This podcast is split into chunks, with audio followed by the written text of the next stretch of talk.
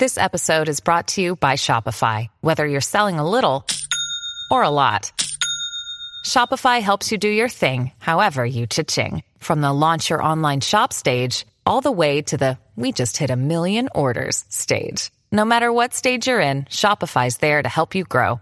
Sign up for a $1 per month trial period at shopify.com/special offer, all lowercase. That's shopify.com/special offer. Hey, this is Nick DiMatteo from Music Is Not A Genre. I just wanted to take a minute to talk to you about the service I use to record and distribute my podcasts. If you haven't heard about Anchor, let me tell you from experience, it's the easiest way to make a podcast. Here's why. It's free. There are creation tools that allow you to record and edit your podcast right from your phone or computer. Anchor will distribute your podcast for you, so it can be heard on Spotify, Apple Podcasts, and many more. You can make money from your podcast with no minimum listenership. It's everything you need to make a podcast all in one place. So please take a moment out. If you are planning to create, record, and distribute podcasts, take a look at Anchor. Download the free Anchor app or go to anchor.fm to get started.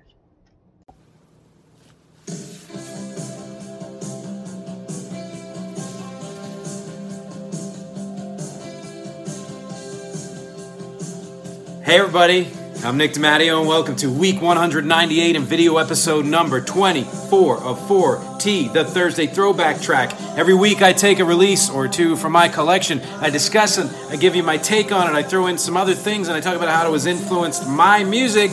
This week, it's another cleanup week, I'll admit it. There are so many reasons for doing this, and one is I'm extra bored. There's a lot less to do right now, so this is the perfect time to do this. And yes, I have discovered, as last week, other bands that I did single albums on and didn't realize or think ahead to the fact that I had other albums of theirs in my collection, and I kind of blew my wad talking about those bands.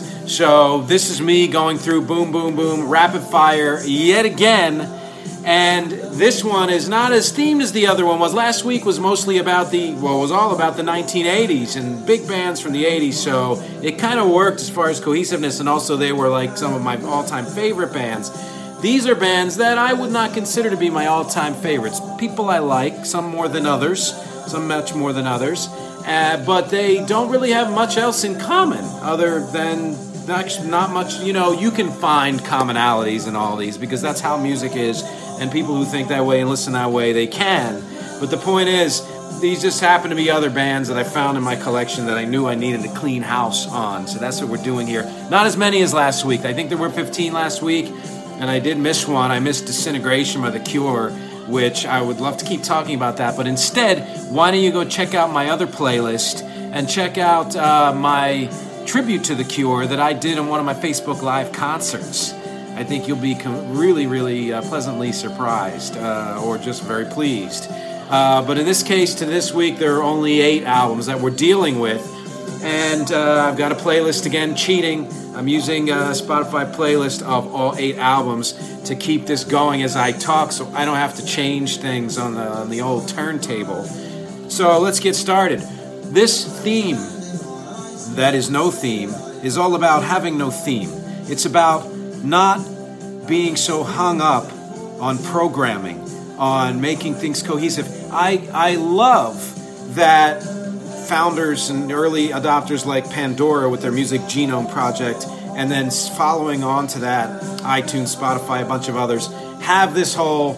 algorithms that everybody uses now where if you like this, then you'll like this. Hey, that's great, because a lot of times that really, really works. But you know what it robs us of? It robs us of variety, and it robs us of spontaneity, and it robs us of surprise and discovery. The kinds of things that you would find more when you didn't have these algorithms dictating to you, well, yeah, I love this band. This band happens to be the Psychedelic Furs, also one of the best songs of theirs, and I got to perform with the band recently.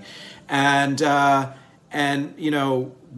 what do we do when that happens? Well, we try to create our own variety, and that's by default kind of what I'm doing here. So that's why I kind of subtitled this, Don't Test Me on Genre. I am not interested in trying to classify today or do anything like that, or to try to make any of this playlist cohesive. If you want a version of variety, click on the playlist link that I have below, underneath the title and subtitle, and take a listen. That was my first band I'm talking about. It was the Psychedelic Furs. This is the next band I'll be talking about, artist Lou Reed. So you can see the craziness here. There's an intention there. It was an unintentional intention. So first album, Psychedelic Furs, Mirror Moves. Absolutely my favorite album of theirs. It's like The Cure, they were British romantics. They didn't quite have the same goth and dark leanings. They were certainly in some ways more poppy and a little, kind of the more jangly rock, which I absolutely love. And again, Heaven, awesome song, and The Ghost In You, both on this album, worth the album. Those are worth the album. Those are still, they're forever classics in my book. And the other reason I love this band is similar to why I love The Cure and some of the others is that Richard Butler did not ever try to hide his accent or sing in any way other than the way he sang. Very thick accent, a British fella, and that's just charming and endearing. Second album from Psychedelic Furs, Midnight to Midnight. This album, I was so into this album, and then this album came out, and it made me sad. It made me sad because it was obvious they used a different producer. They were shooting for the stars as far as success and commercialism. And listen, more power to them, it worked. Because the song Heartbreak Beat was their biggest hit. Awesome, great, or in the US anyway. I don't know about the rest of the world. But it lacked that kind of quirky feel of the rest of their work. And I missed it. And the thing is, Richard Butler himself, he agreed with that. He said it was vapid, among other things. And we're still, in hindsight, it's probably better than it seemed at the time because a lot of things that are based in actual good music do age well, even though they may seem somewhat, production-wise trite at the time because it's rehashing things or whatever, or trying to do something that the band isn't. That stuff doesn't tend to matter as much as time passes. After this album, the Furs would do two more albums, and then they would disband, and Butler formed the band Love Spit Love, which is a band I was so happy to see because it brought him back, and it had more of an electronic feel to it, and I just liked it. I really liked it. But even better news, the Furs are back, and they are releasing an album very soon, this year in 2020. It's now May 2020 if you are watching this from the future. And this album, I've heard a couple cuts from it. It sounds a whole hell of a lot like their older stuff, even pre this, and it's their first album since 1991, so come on. Next, the artist we just heard and are apparently still hearing, I believe, unless I am misreading my Spotify, Lou Reed, Walk on the Wild Side. This isn't on Spotify for some reason, so I just did another greatest hits thing. This, Lou Reed, right? I mean, quintessential New York artsy type. And I'm actually not sure where he's from, but man, he's so associated with this city. I think if you have any self-respect, you cannot hate or disrespect Lou Reed for anything that he's ever done music-wise. His work with the Velvet Underground alone merits legend status. And then you have this collection, which, guess what, only covers up till 1976 and showed immediately the genius that we all now know him to be. And I mean, Satellite of Frickin' Love, Walk on the Wild Side, it's Sweet Jane White. So it does have some of the stuff from, Velvet Underground and stuff like that too. I honestly didn't remember. I'm reading it, so you can read it too. Here, take a picture. The point is, he would go on to, work for another, 40 years and do much more awesome work as well, including the next album I'm going to talk about. And yet this, if he had died then, this would still be legendary. But he didn't. And in the 80s, late 80s, he released the album New York. It was this album that made me buy this album. I remember, or no, I'm sorry. It was this album that made me buy this album. I had known Walk on the Wild Side and all that stuff. And then I was like, oh my God, Lou Reed has a new album. I need to get it. And, you know, it was weird because it has this kind of almost spoken word poetry thing over music, which at first was kind of hard to get used to because Lou Reed is not somebody that I have a passion for, and he doesn't, like, spark me in the way some other artists do. And yet, the more I listened to it, the more I loved it because, I mean, Dirty Blvd. Was the kind of the hook that got me into the rest of the album. But he is, like, the master, even more so than Dylan, who I think I can't honestly figure out, and maybe that's the way he likes it in terms of especially his vocals, because he's had times where he's done so well. Lou Reed was a don't give a shit about vocals person for his entire career, and he owned it and he embraced it, and he, like Dylan, paired it with just sheer poetry, and fortunately music that worked. The late 80s wasn't great for music like this, and yet he still found a way to make it good. And, you know, it's dumb that he's dead. It's dumb that a lot of people are dead. The next album that we're going to get into is another artist, Talking Heads. I talked about this one. And here's the thing about Talking Heads. Like I said before, they're kind of left field for me. So much of their stuff, a good portion of their stuff I really like, but I don't sync with them. And I feel like that's something that David Byrne likes, because I believe that the only person in the entire world who syncs with any one given artist of rich tapestry, rich output, is that artist, him or herself or themself.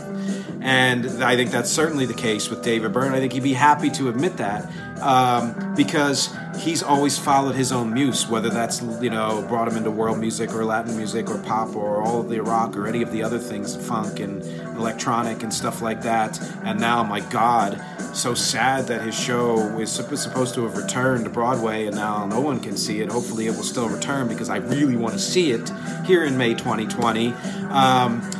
The thing about this album, including and pretty much all of their work, is that some of their stuff just knocks me right down, and the other I find kind of oddly dispassionate, and maybe it's because I don't identify with it. I don't think it's their fault. And again, the other reason this album is somewhat special to me is because it was produced during, I think, my favorite sweet spot for production, and I have several, but it was 1978 to 82-ish, that kind of era where things were dry and punchy, but with a little bit of quirk to them, and just, I don't even want to go into why that production was always so awesome. The next Talking Heads album, Little Creatures, came out, you know, several years later. And I gotta tell you, this stuff I actually prefer. I know it sucks to say this, and I don't say this about a lot of bands, although I've pretty much leaned this way for many bands. I prefer Talking Heads when they were shooting for commercialism. Why? Because they knew how to do it intelligently. They knew how to retain pretty much 100% of their quirkiness and their individualism, and yet do it in a way that created pop masterpieces like And She Was, like Road to Nowhere. But I mean, And She Was, don't even, like, that's just one of their tops, you know. And I think that effort to really connect with the greater audience, again, doesn't have to be for every artist or any single artist every time. In fact, I think that can get really boring. But the fact that an artist who could have done pretty much anything, you know, did spend some of the career trying to connect, as he's doing now, frankly, probably more than ever, honestly, is a wonderful thing to me. And I think this album and the next album, True Stories, were the high mark of their kind of trying to connect with the masses. Doesn't make them any better than any others. I know critics would say earlier stuff is better, whatever, that's fine. But I don't really judge that way. We're going to get in this band now, the one we've been listening to, Yes. And you probably hear more of Yes in this collection because their songs are so goddamn long, yeah. And then, and I say that, you know, with a little tongue and a little cheek, because as I said in my previous podcast, Yes is and always will be my favorite prog rock band. And I'm going to venture to say that they were the best prog rock band. I know King Crimson fans. I know Genesis fans especially. If there was any band that I thought should compete in the breadth of their career with being the best prog rock band, yes, it would be Genesis. And there's a reason why I say that even Yes and Genesis would be better than so many of the other amazing prog rock bands out there. And it's because they went everywhere. They did this kind of stuff, which kind of bridged the gap between progressiveness and pop sensibility. They went straight up pop, but still retained some of the progressiveness underneath it and within it. And they went straight progressive, sometimes successfully, and sometimes, please don't make me listen to the entire Tales from Topographic Oceans in one sitting unless I have been smoking. You know, and I'm not saying this as a criticism, I'm saying that that's what good bands should do. They should go everywhere. And Yes did that. Genesis did that. You know, I'm sure other prog rock bands did that as well, but to the degree of success that they did, no. And because Yes has a romanticism, and I love their vocal harmonies, and I prefer John Anderson's voice to the early Peter Gabriel's voice. I did come around to Peter Gabriel's voice once he left the band and went solo, and do not test me on Phil Collins, one of the best, period, whether with Genesis or solo, vocally and in so many other ways. But as far as work with the prog rock band and the type of sound and everything, Yes is always going to be, you know, my favorite, and highly subjectively I will again say they were the best. Which brings me to the last album this section selection week, classic Yes. A weird album, right? We're listening to something from it right now. And this is Long Distance Runaround, which is actually from Fragile. I do not memorize things like that. It's on here. And I'll tell you why this album is weird, because it says classic Yes. You think, okay, greatest hits. No, it's not a greatest hits album. And it's also not strictly to-date career retrospective. If it were, it'd be longer, double, triple album, whatever. And for those reasons, it makes it basically the perfect prog rock compilation, because it does whatever it wants and somehow does it well. And there's a lot of thought behind it. Why? How do I know that? Because this was not something that the record company put together. Chris Squire himself put this together. So these were personal decisions that were being made. And that pretty much explains everything. But it also, again, and I think the choices he made were wonderful and awesome. Yeah, it left out some other things that you would love to hear, but then go get the other albums. Go listen to Spotify. You know, there are so many ways to do that now. But that's, you know, I would say of all the four bands that I talked about today, Yes would be tops for me. Psychedelic Furs would be second.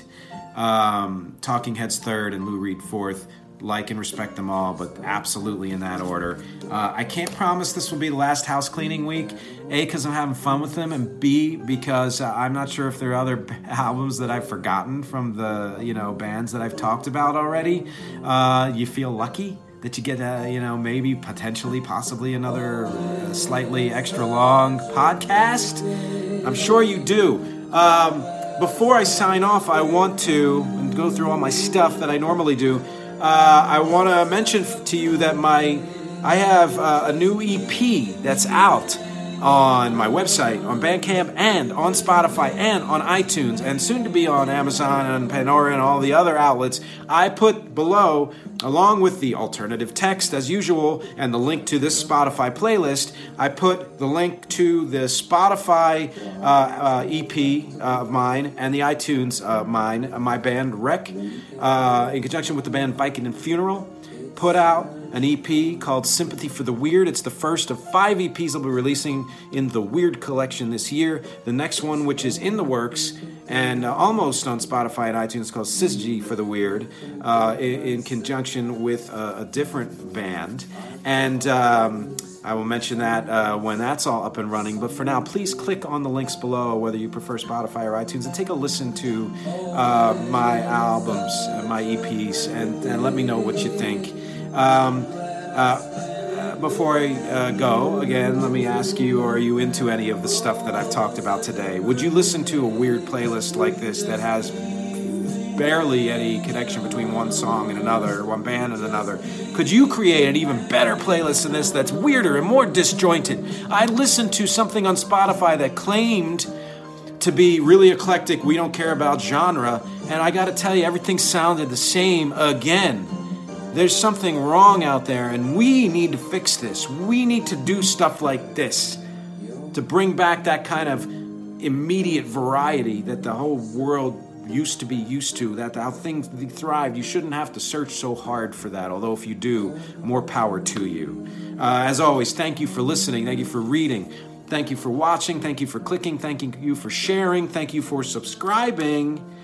And any commenting that you do, because as always, my objective here, other than making music magic, is conversation and connection. And I will see you next week. It's NFL draft season, and that means it's time to start thinking about fantasy football. FantasyPoints.com features industry-leading experts and prognosticators using proprietary hand-charted data to help you score more fantasy points. FantasyPoints.com is the place to go for whatever kind of fantasy football you play. Whether you play fantasy football, daily fantasy sports, or do a little bit of everything, Fantasy Points has the meticulously researched content to guide you to victory. And why wait for the fall? Fantasy Points also covers the new spring football league, the UFL. Join the guru, John Hansen, Scott Barrett, Joe Dolan, and other massive names in the fantasy football universe with an exclusive offer. Use code Pantheon for 15% off any Fantasy Points package, including the all-in package, with access to every article, tool, and data nugget that Fantasy Points has to offer. That's FantasyPoints.com and code Pantheon for 15% off at Fantasy Points. FantasyPoints.com. Code Pantheon. Score more fantasy points.